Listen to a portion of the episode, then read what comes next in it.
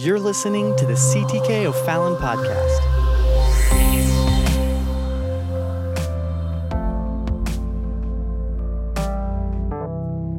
Made the right choice. Amen. To be here tonight. Praise the name of the Lord. And uh, if you're not here tonight, thank you for joining us online. So I hope that uh, everyone will join us online as well. That's not able to be here. I just, as pastor, sometimes I like to believe that everybody that can't be here is always online watching. So whether or not there's anybody there, thank you for watching online. And uh, if you can't be with us tonight, you can follow along as best as able. Now, you have been given two handouts, which is too confusing for you to try to even look at yet. So just lay those down. And let's ask the Lord to have His way tonight. We need the help of the Holy Ghost to help us. How many want the Holy Ghost to have His way tonight? Amen. And I want God's Spirit to be with us. Thank you for being in the house of the Lord so much. What a blessing it is to serve here at CTK. What a tremendous time we had in the Holy Ghost last night at prayer meeting, too. And I thank God for the Spirit that we felt. Would you pray with me tonight? Let's just ask the Lord to have His way.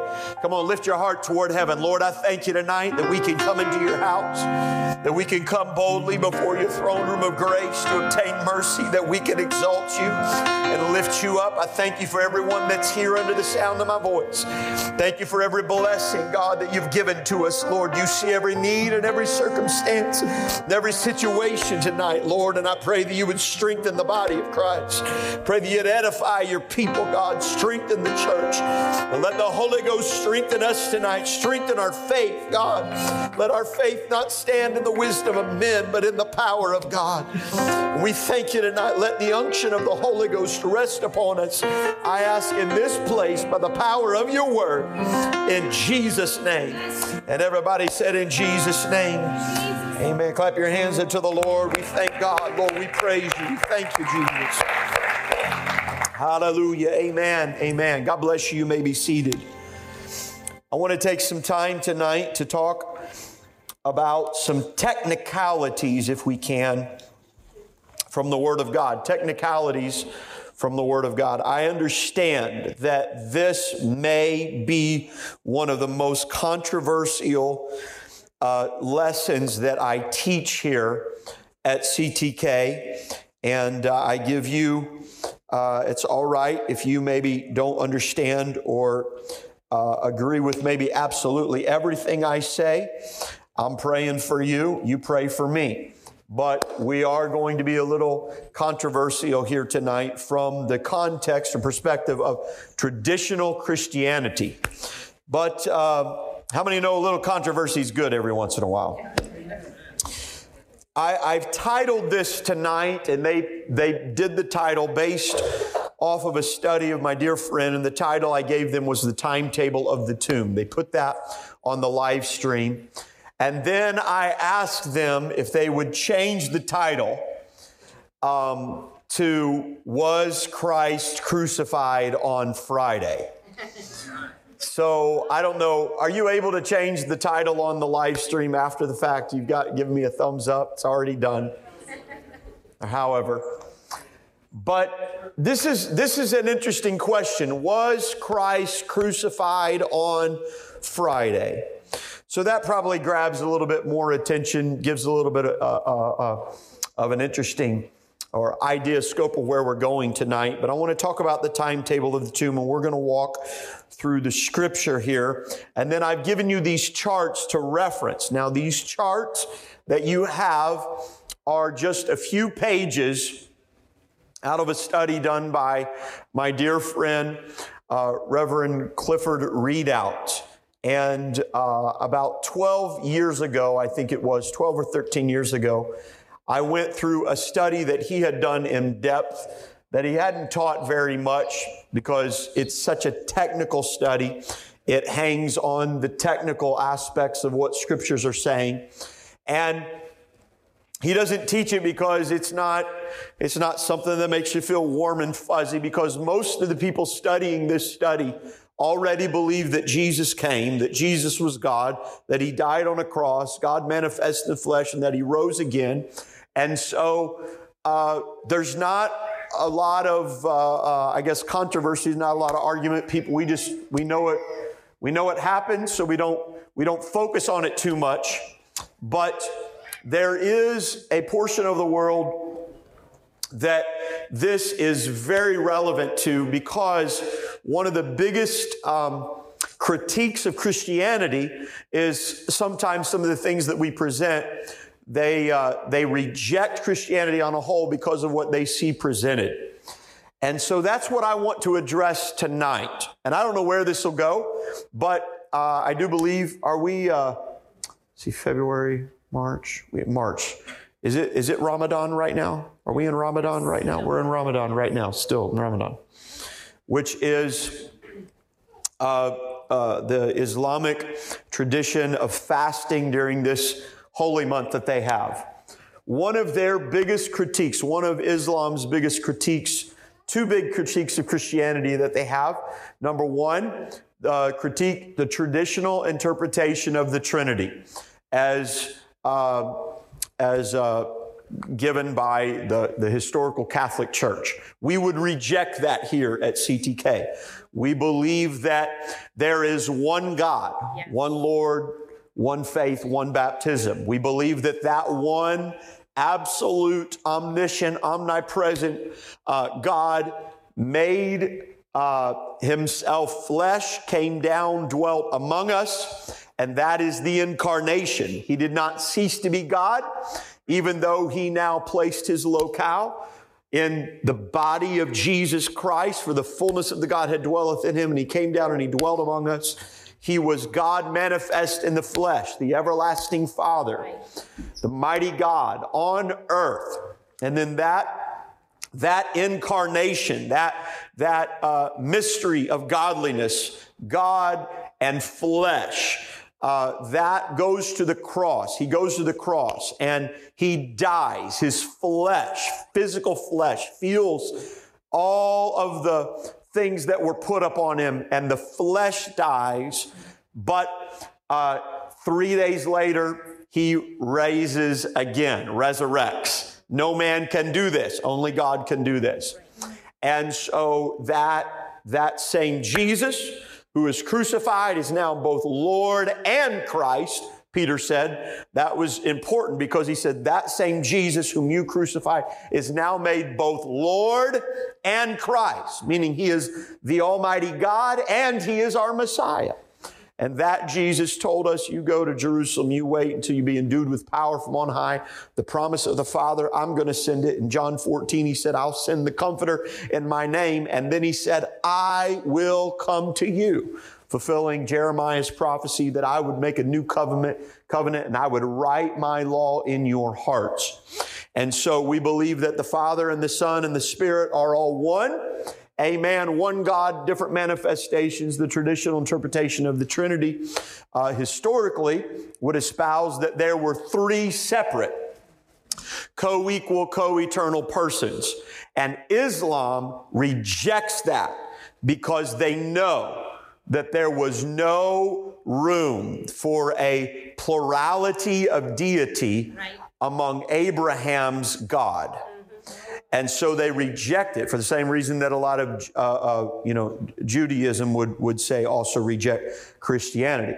And you hear me say that we don't, we don't uh, accept the traditional interpretation of the Trinity because uh, a lot of people forget that historically um, there were, I think it was nine different acceptable uh, interpretations of the Trinity, one of them would have been more of a oneness stand that we would have that we would have agreed with, and so uh, sometimes there's some some technical stuff that's involved in all of that. But Islam rejects Christianity based on that.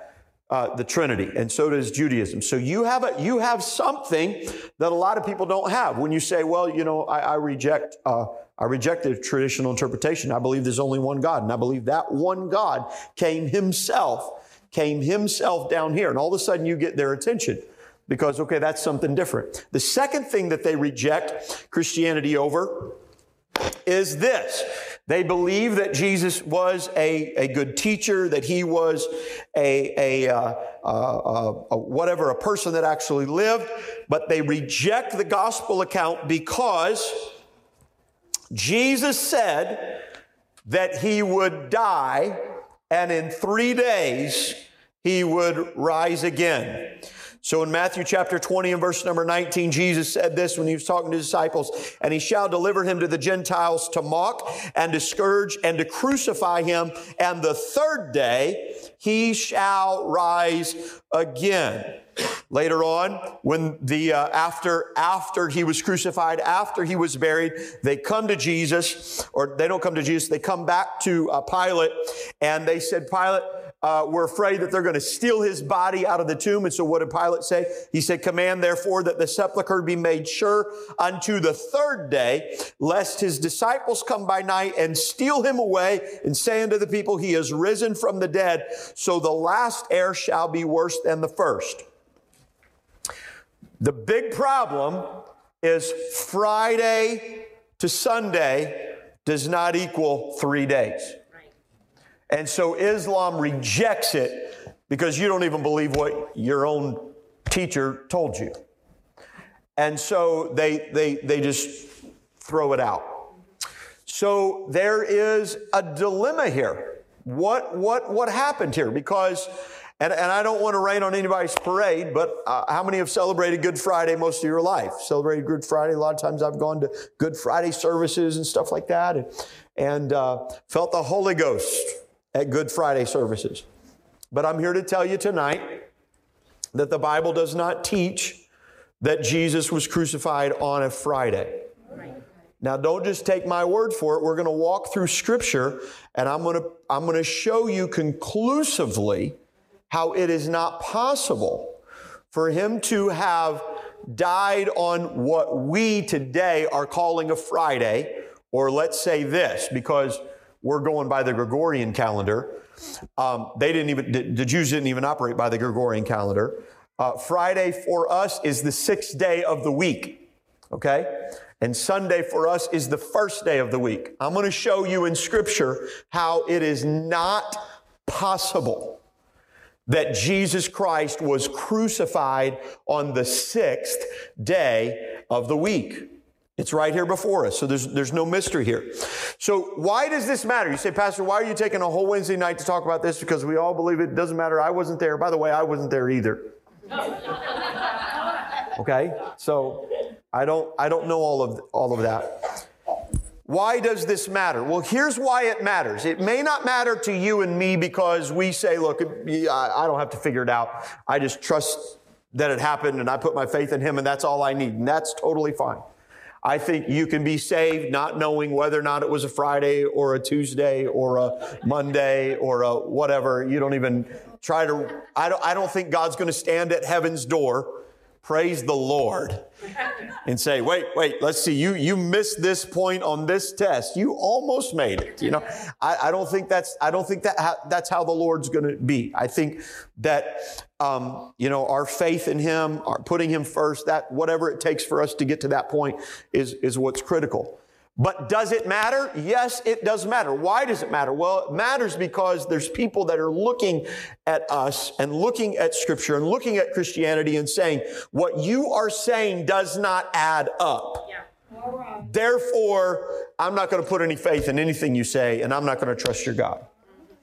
So I do believe that it matters. Why? Because either Jesus does what he said he would right. or he doesn't. So either he does what he said he would or he doesn't. And he said, he said, the third day, I will rise again. And he said that many times. He said it multiple times. You can go back. And so tonight we're going to run through a bunch of scriptures. I'm going to give you a bunch. There's some charts here. There's a ton of scriptures and you can take these back and you can vet these and run through these. I have been through all of these scriptures more than once, many times. I love the technicality of all this stuff. I've tried to figure it out. When I got into it, I had more questions than I had answers and I worked through it until I figured some things out. But what I can tell you this is the word does not lie and the word does not contradict itself. And that's really the issue because when people start studying, they start looking at scripture because of the way it's been presented and they walk away thinking that the Bible contradicts itself. And therefore, if the Bible contradicts itself, then I'm not going to put my faith in it. So that's why I believe that it matters tonight. So we've got to go through this really quick.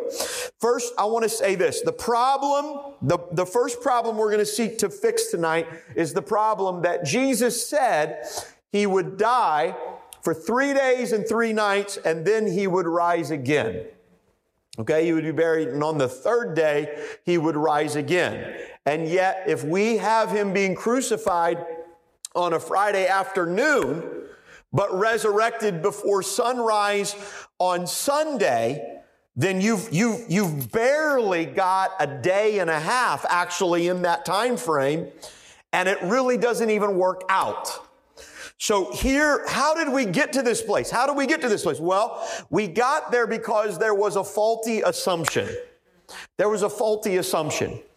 And I'm going to tell you, first of all, today we're, we're approaching, we're approaching, uh, the scripture from a Western modern context. Now, there's been church people from eons past, history that's been way smarter than me but somehow, someone along the way made this assumption and institutionalized this kind of celebration of honoring Jesus' uh, death uh, on the cross on Friday. And in a time where the church was monetizing everything, they would create a holy day. Every day of the year was a certain day. And on this day, you had to give this offering and do this and all this stuff. And they come up with this great thing, Good Friday, whatever. But the faulty assumption is this, and if you want to write this down, this is key. This is key to everything. The faulty assumption is that there is only one Sabbath day during this week. That's the faulty assumption.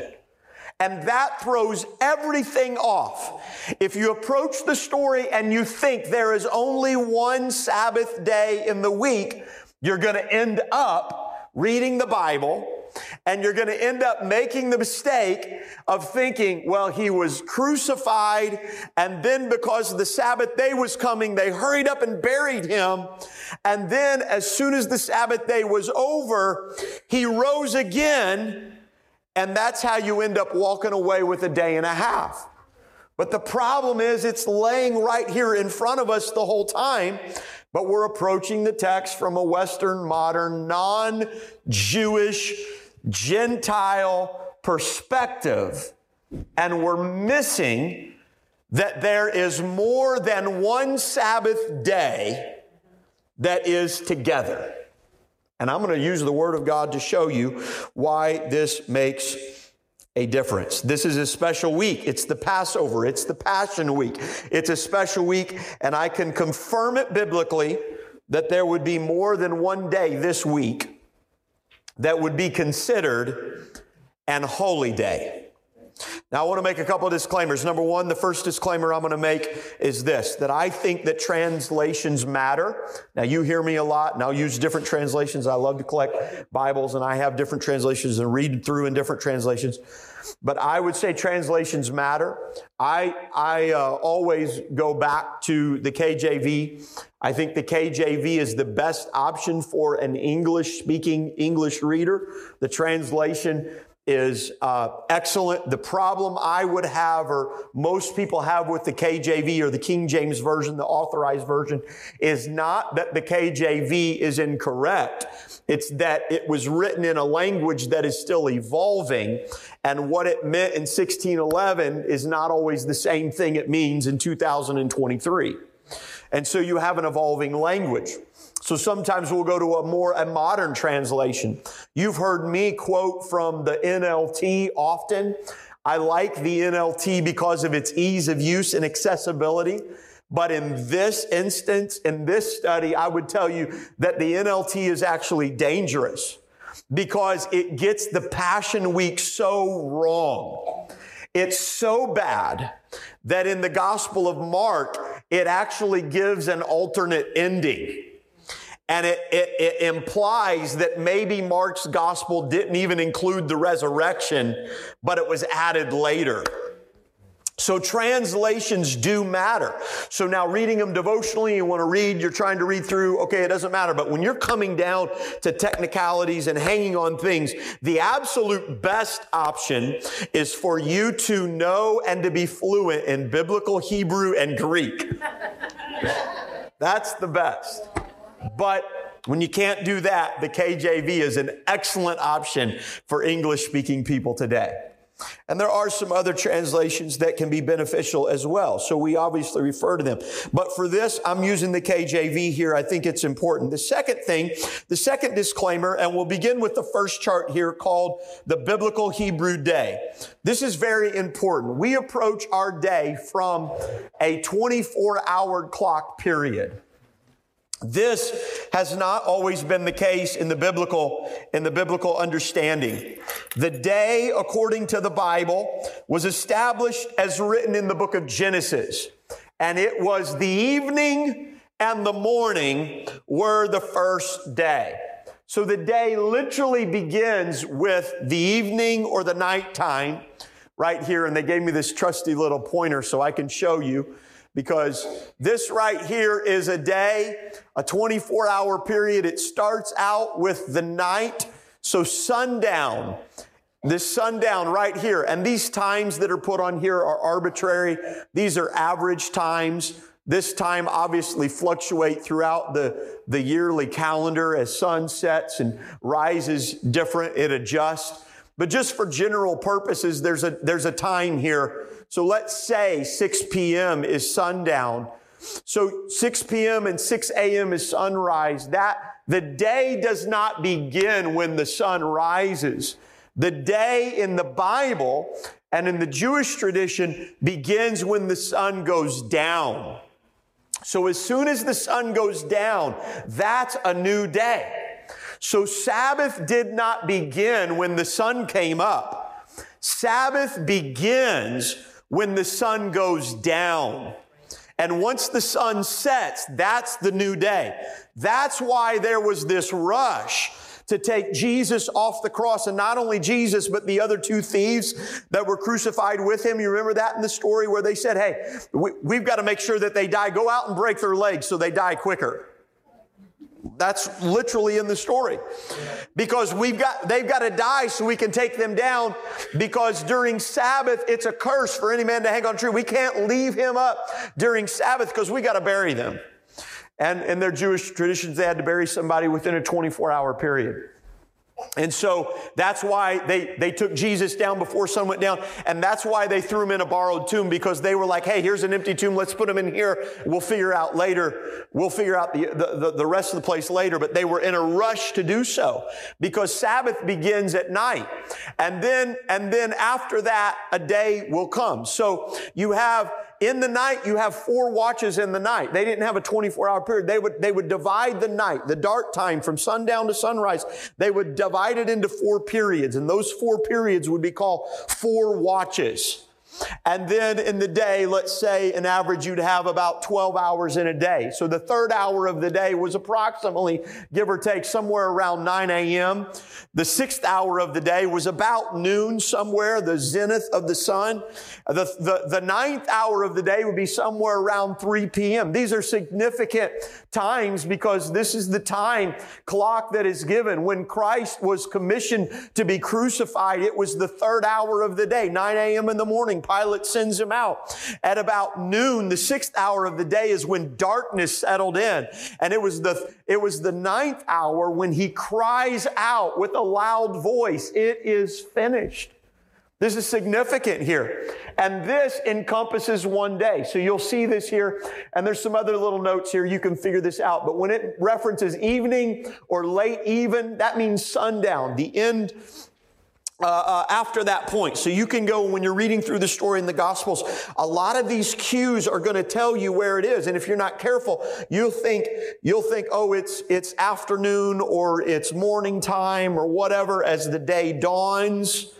That's not always referencing the dawn of the sun. It's talking about as the, as the day is coming closer. So let's go on. Now I want to give you proofs, if I can, for multiple Sabbaths during the week. And I want to show you a, a, few verses here if we can. So we can, we can get rid of this slide. You can, you can hold on to that in your chart here. But I want to give you proofs that there are multiple Sabbaths during this week. This is significant because if there's multiple Sabbaths, they have to have him off the cross and buried before Sabbath, and we know that he did not rise until the end of Sabbath. So if you have more than one Sabbath, then all of a sudden you've got a longer period that he's in the tomb. And I'm not just making this up. It's here the whole time in front of us, but we're jumping into the New Testament and we're reading the gospel from a Gentile perspective, and we are not bringing in all that the Old Testament is telling us.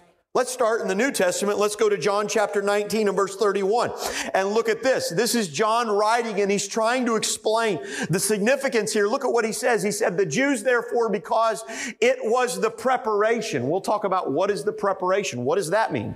The feast of the Passover. There's a lot of things because it's going to use, it's going to say it was the first day but that's the preparation. And then it's going to say it's the Passover. And then there's the first day of the Feast of Unleavened Bread. He said it was the preparation that the body should not remain upon the cross on the Sabbath day. And then look at what in, in English it's put in parentheses. There's no parentheses in the Greek, but there are the, the emphasis that sort of shows this. He, he, he should not remain on the cross on the Sabbath day. Why? He explains a significant thing here. For that Sabbath day was an high day. Okay? So now what is John introducing to us today? Now, John's gospel is the last gospel to be written. By time John writes the gospel, there's a large contingency of the church that is not Jewish. So this has relative uh, uh, implication to them. As the readers, he's letting them know not all Sabbaths are equal. There's difference in Sabbaths. There's Sabbath. There's the weekly Sabbath. You have six days and you have the seventh day. That's a Sabbath. You're going to have that Sabbath every seven days. No way getting around that. But then there are high days. There are high Sabbaths. And those Sabbaths are special and significant. And they are not bound by the weekly calendar of, set, of day one, day two, day three, all the way through day seven. They are fixed to God's biblical calendar. They are a date. And one year they may fall on the first day of the week. On the next year, they may fall on the third day of the week. On the next year, they may fall on the seventh day of the week. But there's a significant thing here because these Sabbaths, there's difference and distinctions in Sabbath. So John is right there testifying to us that there's distinction among the Sabbaths. So this is one proof that we have that there's more than one kind of a Sabbath. The second example that we have we know, we know, well, first of all, let's say he's talking about the Sabbath. What Sabbath is he talking about? He said it was the day of preparation. What Sabbath is he talking about? We know what that is. It's the Passover, right? The feast of the Passover. This is the high Sabbath. Okay? So here's where we would make the mistake. We would be correct to know that the Sabbath he's talking about is Passover, but we would be incorrect to assume that Passover would fall on the seventh day of the week. Passover would fall on a different day of the week every year. It wasn't fixed to the day of the week, it was fixed to a date in the calendar that God gave to them. And for this, we can go to the Old Testament type. And here is where I can emphatically prove that Jesus was not crucified on the sixth day of the week because the Bible tells us the day that he rose was the first day of the week. At the end of the seventh day of the week, as the first day was coming, he rose. Okay? So let's go to Exodus chapter number 12. Let's look at this. Exodus chapter number 12. This is important. This is the Passover, the, the Passover feast that he gives. And the Lord spake unto Moses and Aaron in the land of Egypt, saying, This month shall be unto you the beginning of months. It shall be the first month of the year unto you. Now, this is important. Um, first day of the month of Abib, which is the first month that's given, the first day, it's on a lunar calendar. And so the first day of the first month is new moon. Okay? New moon, full moon. We can predict moon calendars from 3,000 years away because the moon is following the same circadian rhythm. And every seven, every 14 days, the moon goes from a new moon to a full moon, back to a new moon, back to a full moon. We've known that. Man can observe that. So the first day of the month, the very beginning of the year is a new moon. So you will not see, on that first night, you will not see the moon at all. It will rise and fall with the sun during the daytime. You won't see it. But on the 14th day will be a full moon. So look at what he says here. Speak ye unto the congregation of Israel, saying, look at this, verse 3 In the tenth day of the month, they shall take to them every man a lamb according to the house of their fathers, a lamb for an house. Okay, so why is this significant? Because he's giving the calendar and now he's telling them dates to mark on the calendar. Day 10. Day 10 is significant because day 10 is the day that the lamb will be chosen. Day 10 in the Old Testament is the day the lamb will be chosen. I'll give you I'll give you a, a, big hint. Guess what day it was when Jesus rode into Jerusalem on a donkey in a triumphal entry and they praised him as king? Day 10 the lamb would be chosen. Okay?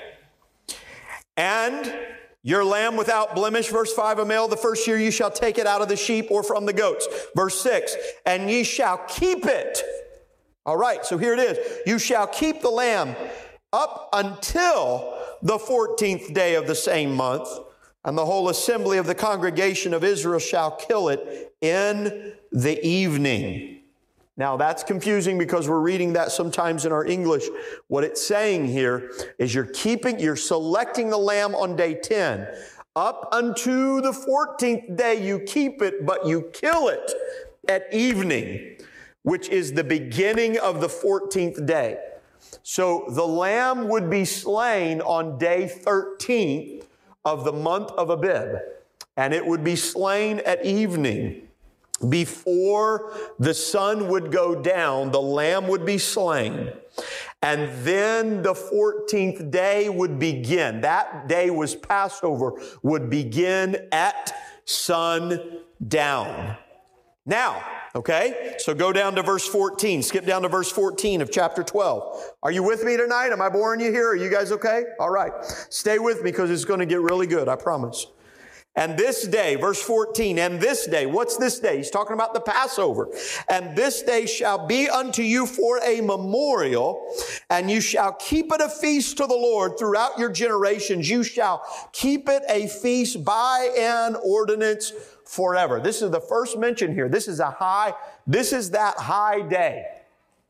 Okay? This is that high day Sabbath that you are going to keep forever. It is the Passover. So the Passover is now on the calendar, the 14th day of the month of Abib, and it is forever a Passover. No matter when the day falls, whenever you get to the 14th day, it is a Sabbath. It is a holy day. It is a memorial day. But guess what? There's another day. Read on in verse 15. Seven days, now this is after the Passover, seven days shall ye eat unleavened bread. Even the first day ye shall put away leaven out of your houses. For whosoever eateth leavened bread from the first day until the seventh day, that soul shall be cut off from Israel.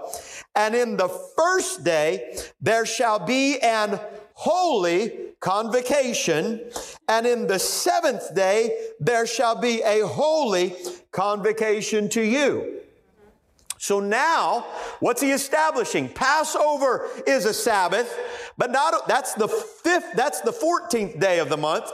But then after Passover, there is a seven day period called the Feast of Unleavened Bread. And the first day in that period, which would be the 15th, is also a holy convocation. It is also a Sabbath and you will do no work, he says, during this day. And then he says, at the end of the seven days, that's another Sabbath. There will be another Sabbath at the end of those seven days, no matter when that falls on day 21 in that month, there's also going to be a special Sabbath. Go down and look at this in verse 18. He says, in the first month, on the 14th day of the month at even, you shall eat unleavened bread until the one and 20th day of the month at even.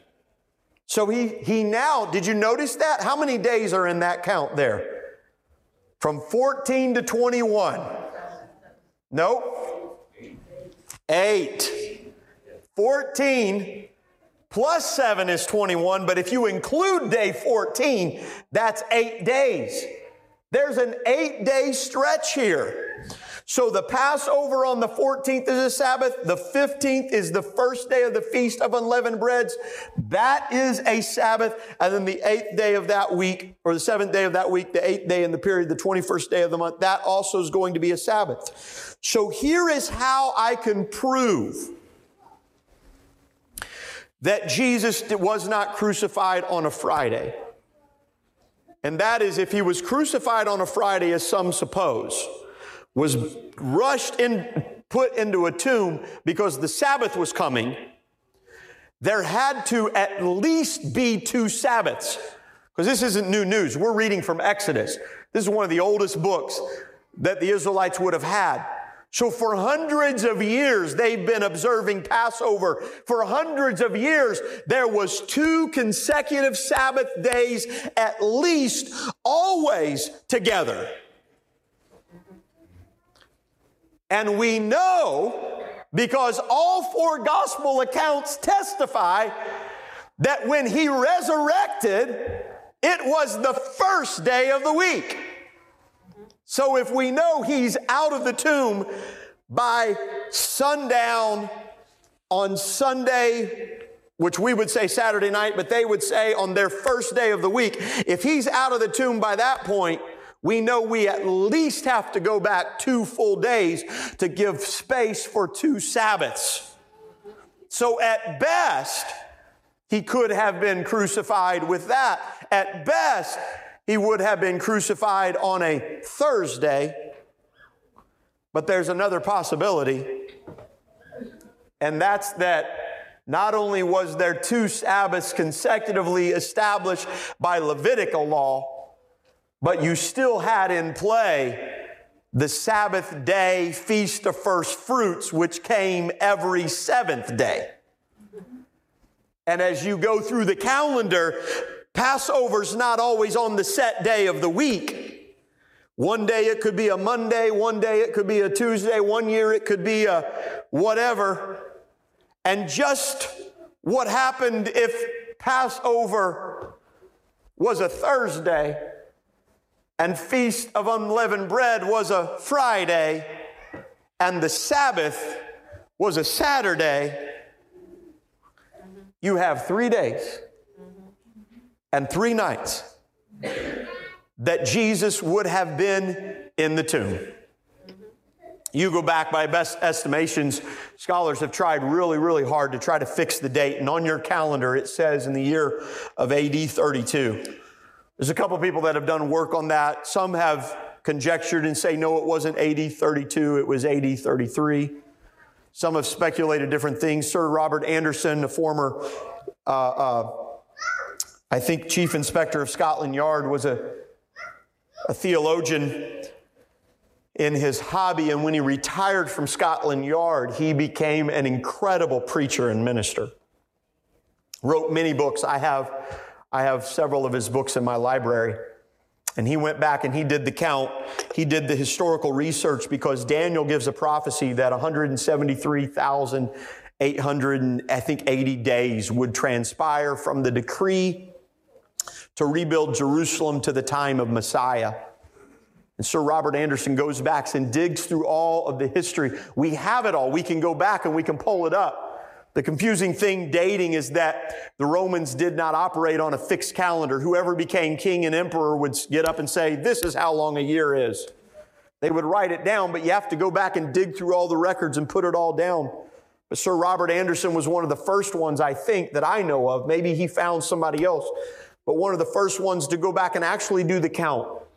From the time that the decree was announced from Media Persia that they could go back from captivity and they could march back to Jerusalem and they could rebuild the temple. And 173,800 and however many days it was that Daniel prophesied, you can look it up. It might be Daniel 925 off the top of my head. I can't remember. To the very day, Sir Robert Anderson fixed. As well, I think maybe evidence that demands a verdict by Josh McDowell may have used some of that stuff. I think some of his things may be a little, little uh, uh, complex or, or, or, or, or maybe not exactly right because I think he fixed it on a Friday. But they fixed that day to the 10th of the month, the Jewish month of Abib, which would have been the very day that Jesus Christ rode into Jerusalem. And it would have made sense if the Jews were counting that prophecy of Daniel, it makes, it makes the story a little bit more understandable when Jesus tells his disciples, go down and get a donkey. And when they ask you what you're doing, just tell them the Lord has need of it. What if that man was counting the days? What if there was somebody that knew? Jesus rides into the city, not in the morning like we think on Palm Sunday, but he actually rides into the city at sundown. Sundown happens when he enters into the city. He goes into the city, looks around, goes into the temple, retreats back, spends the night in Bethany, and then when the sun does come up, he goes back into Jerusalem, and there he takes a whip and he drives out the money changers. That's what Jesus does. On the day that the Lamb is chosen, they worship him and they praise him as king. Now, Jesus said, I didn't come to destroy the law. He said, I came to fulfill the law.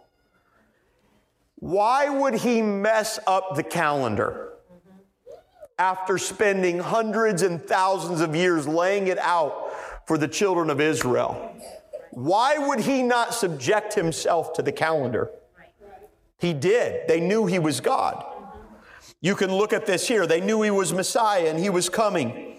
Oh, there's so much, and I don't have enough, I don't have enough time to go through everything here. The first day, and several times in, in the passage in Matt Mark 14, I think, I think it's in Mark 14, maybe it's somewhere else, but I, I have all these references down here.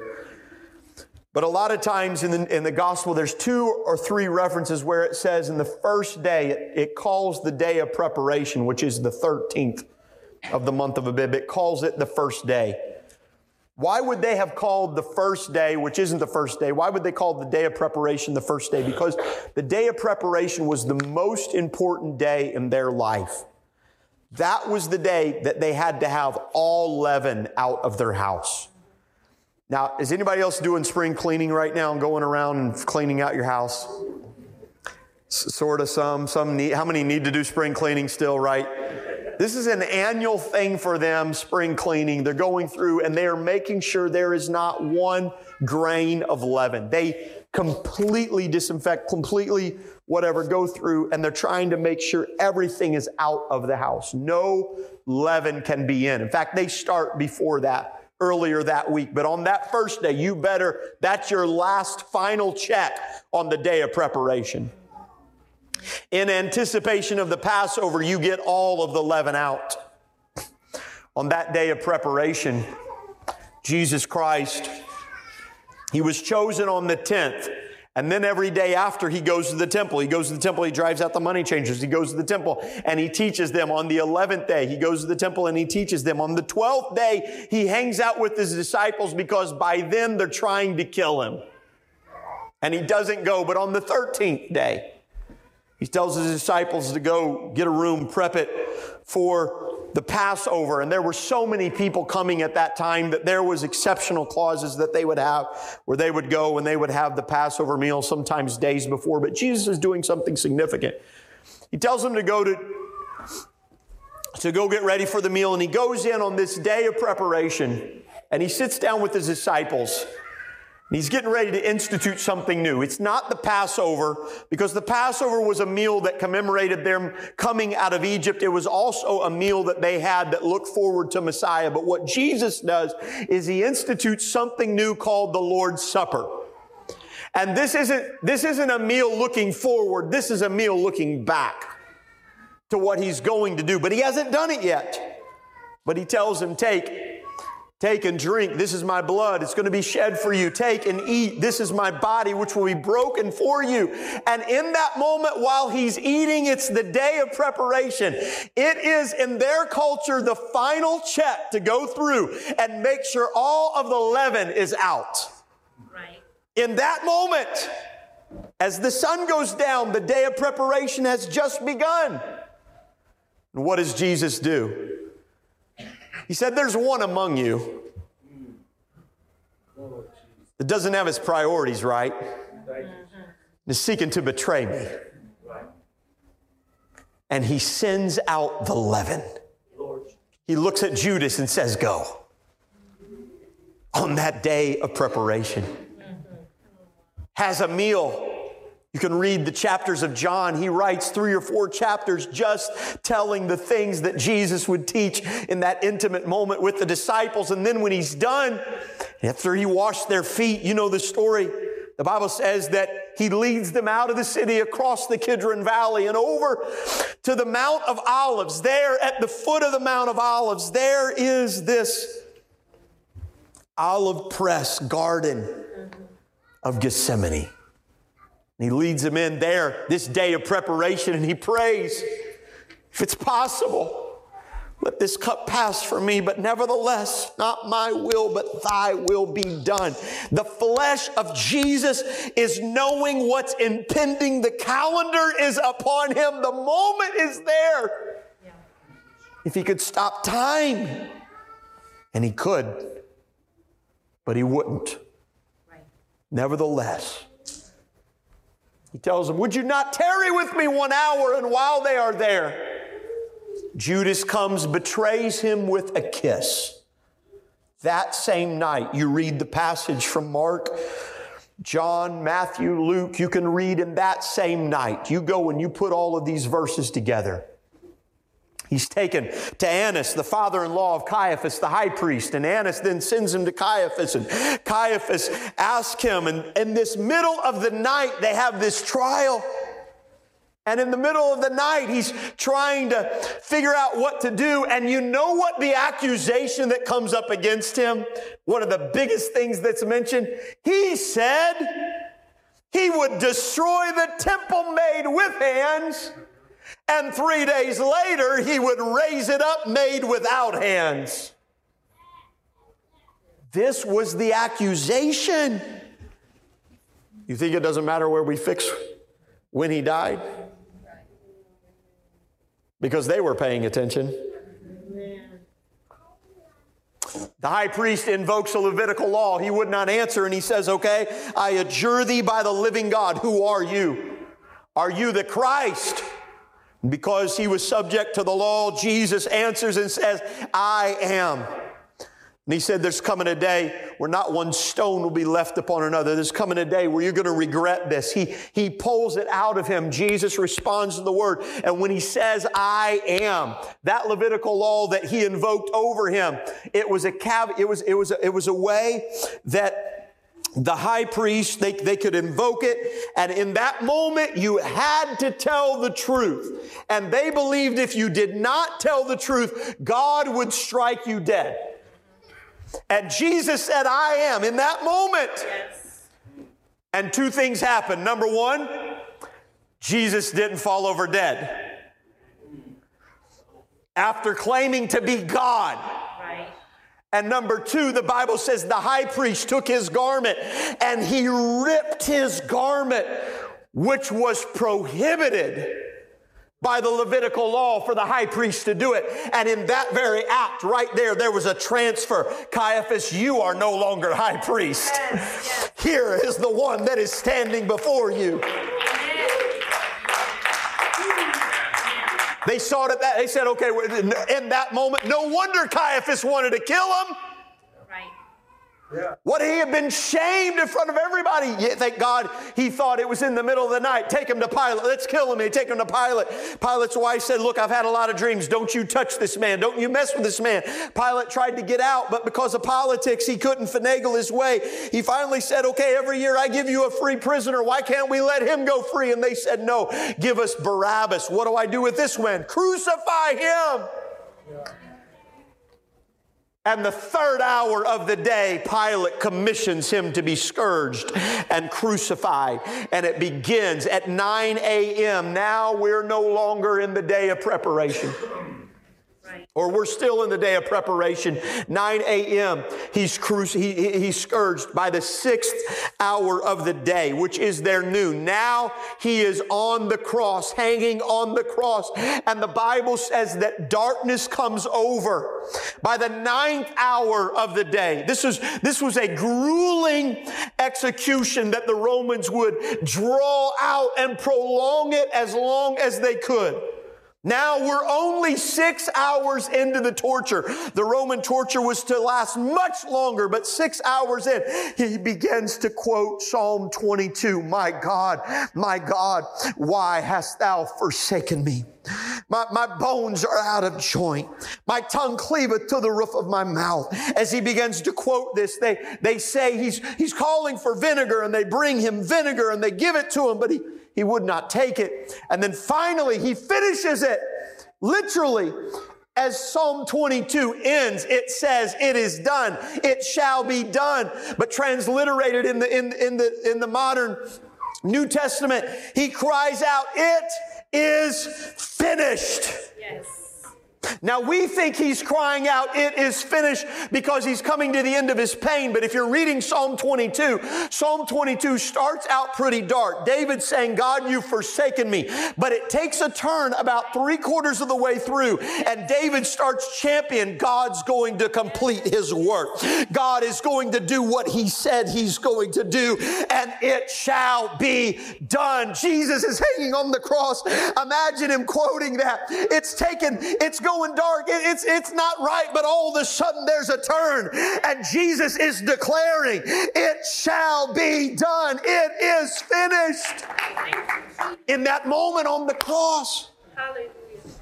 They know the Sabbath is coming, and so they rush to Pilate. Pilate, you can't leave them up there. You've got to kill them. Go out there. And they go out and they break their legs, and they would die in minutes, in seconds by suffocation on the cross because it was intended they would have to push themselves up to be able to gasp. But when they get out there, Jesus is already past.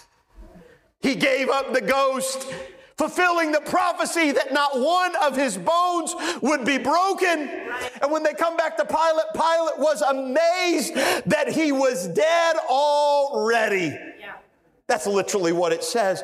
And so Joseph of Arimathea, being a private convert of Jesus, comes to him and says, Look, can I take him? I, I, have the means. I'll take care. Let me take him. And they take him off the cross. There's a group together they take him down and quickly because Sabbath is approaching. They throw him into a sepulcher in the garden near where he was crucified and they put him in there. Yeah. And something interesting happens in the gospel account. Every gospel author, with the exception of Mark, uses the phrase the next day. Every single one. They use it several times. But when all four gospel accounts talk about the day that Jesus resurrected, they never say the next day. If he had been crucified on a Friday, if he had been buried right before sundown, and then the Sabbath came, and then the next day was the first day of the week. Why would they not have used that term? But it's interesting to note that they never say the next day. Go with me, look at what they do say. In Matthew 28 and verse 1, they say this In the end of the Sabbath Well, we already know by Exodus account that there was a minimum two days of Sabbath. We already know that. But we also know that it's very possible and highly probable that there were three days of Sabbath. Because if it really did fall in AD 32, as people think, and imagine and you go back and you put it, the seventh day of the week would have been that third day. In the end of the Sabbath, as it began to dawn towards the first day. Now, not to be confused, that doesn't mean the dawning of the sun. That means as it's coming to the beginning of the day, at sundown came Mary Magdalene and the other Mary to see the sepulchre. Look at it, Mark chapter 16 and verse 1. And when the Sabbath was past, Mary Magdalene and the other Mary and Salome had brought sweet spices that they might come and anoint him. And very early in the morning, the first day of the week, they came unto the sepulchre at the rising of the sun. Luke chapter 24 and verse 1. Now upon the first day of the week, very early in the morning, they came unto the sepulchre, bringing the spices which they had prepared and certain others with them. By the way, there's no less than eight different visits to the tomb. The final one in John chapter 20 and verse 1, look at what he says. The first day of the week cometh, Mary Magdalene early, when it was yet dark, unto the sepulchre and seeing the stone taken away from the sepulchre. The only time that the phrase the next day is used after the burial of Jesus Christ, go there with me. Matthew chapter number 27 is the only time the phrase the next day is used after the burial of Jesus Christ. And here's what it says. Now, the next day, that followed the day of the preparation, which we know is what? The Passover. The chief priests and Pharisees came together unto Pilate, saying, Sir, we remember that that deceiver said while he was yet alive, After three days I will rise again. Command therefore that the sepulchre be made sure unto the third day, lest his disciples come by night and steal him away and say unto the people, He is risen from the dead. So the last heir shall be worse than the first. Pilate said unto them, You have a watch. Go your way. Make it as sure as you can. What was he saying? He was saying, You have a watch. He was already letting them know, You have a commission of men that are authorized to guard your temple, use them. And the Roman temple guards would leave their post at the temple to go guard the tomb of the new temple. So they went and made the sepulchre sure sealing the stone, and setting a watch. How long were they going to be there? They were going to be there all the way through. Yeah.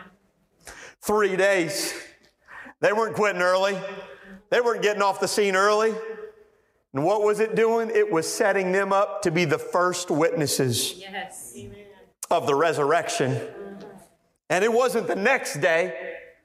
He didn't follow in line as he had done. Had it been the next day, he would have said. But when he goes from verse 66 to chapter 28 and verse 1 of Matthew, he had to say, in the end of the Sabbath. Because there were more than one day that was in the Sabbath.